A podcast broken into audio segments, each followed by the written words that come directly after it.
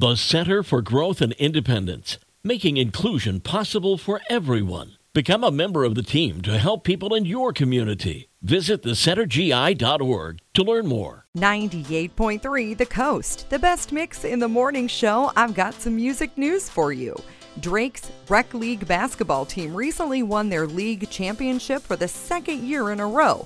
He gave his teammates $100,000 diamond rings that have back to back champions etched in the front. Beyonce celebrated her 41st birthday over the weekend.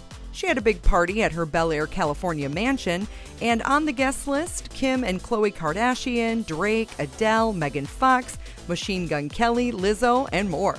The Cedar Point Amusement Park in Ohio is going viral because of their Mariah Carey Heels challenge. Mariah recently walked around their amusement park in high heels, so Cedar Point employees and guests are now doing the same thing. They're posting videos of themselves walking the amusement park in platform shoes, high heeled boots, and stilettos. It's amazing what catches on, isn't it? And Taylor Swift told attendees at the Toronto Film Festival over the weekend that she wants to be in the running for a Best Picture trophy. She said, I think that I'm in a place now where the next baby step is not a baby step. It would be committing to make a film. Taylor added that she sees herself directing human stories about human emotion, noting that she can't imagine herself ever filming an action sequence. Well, it seems like everything that Taylor touches just turns to gold, so I would imagine this would be the same thing. That's your music news. Level 42, Don Henley and Dido coming up on the best mix in the morning show,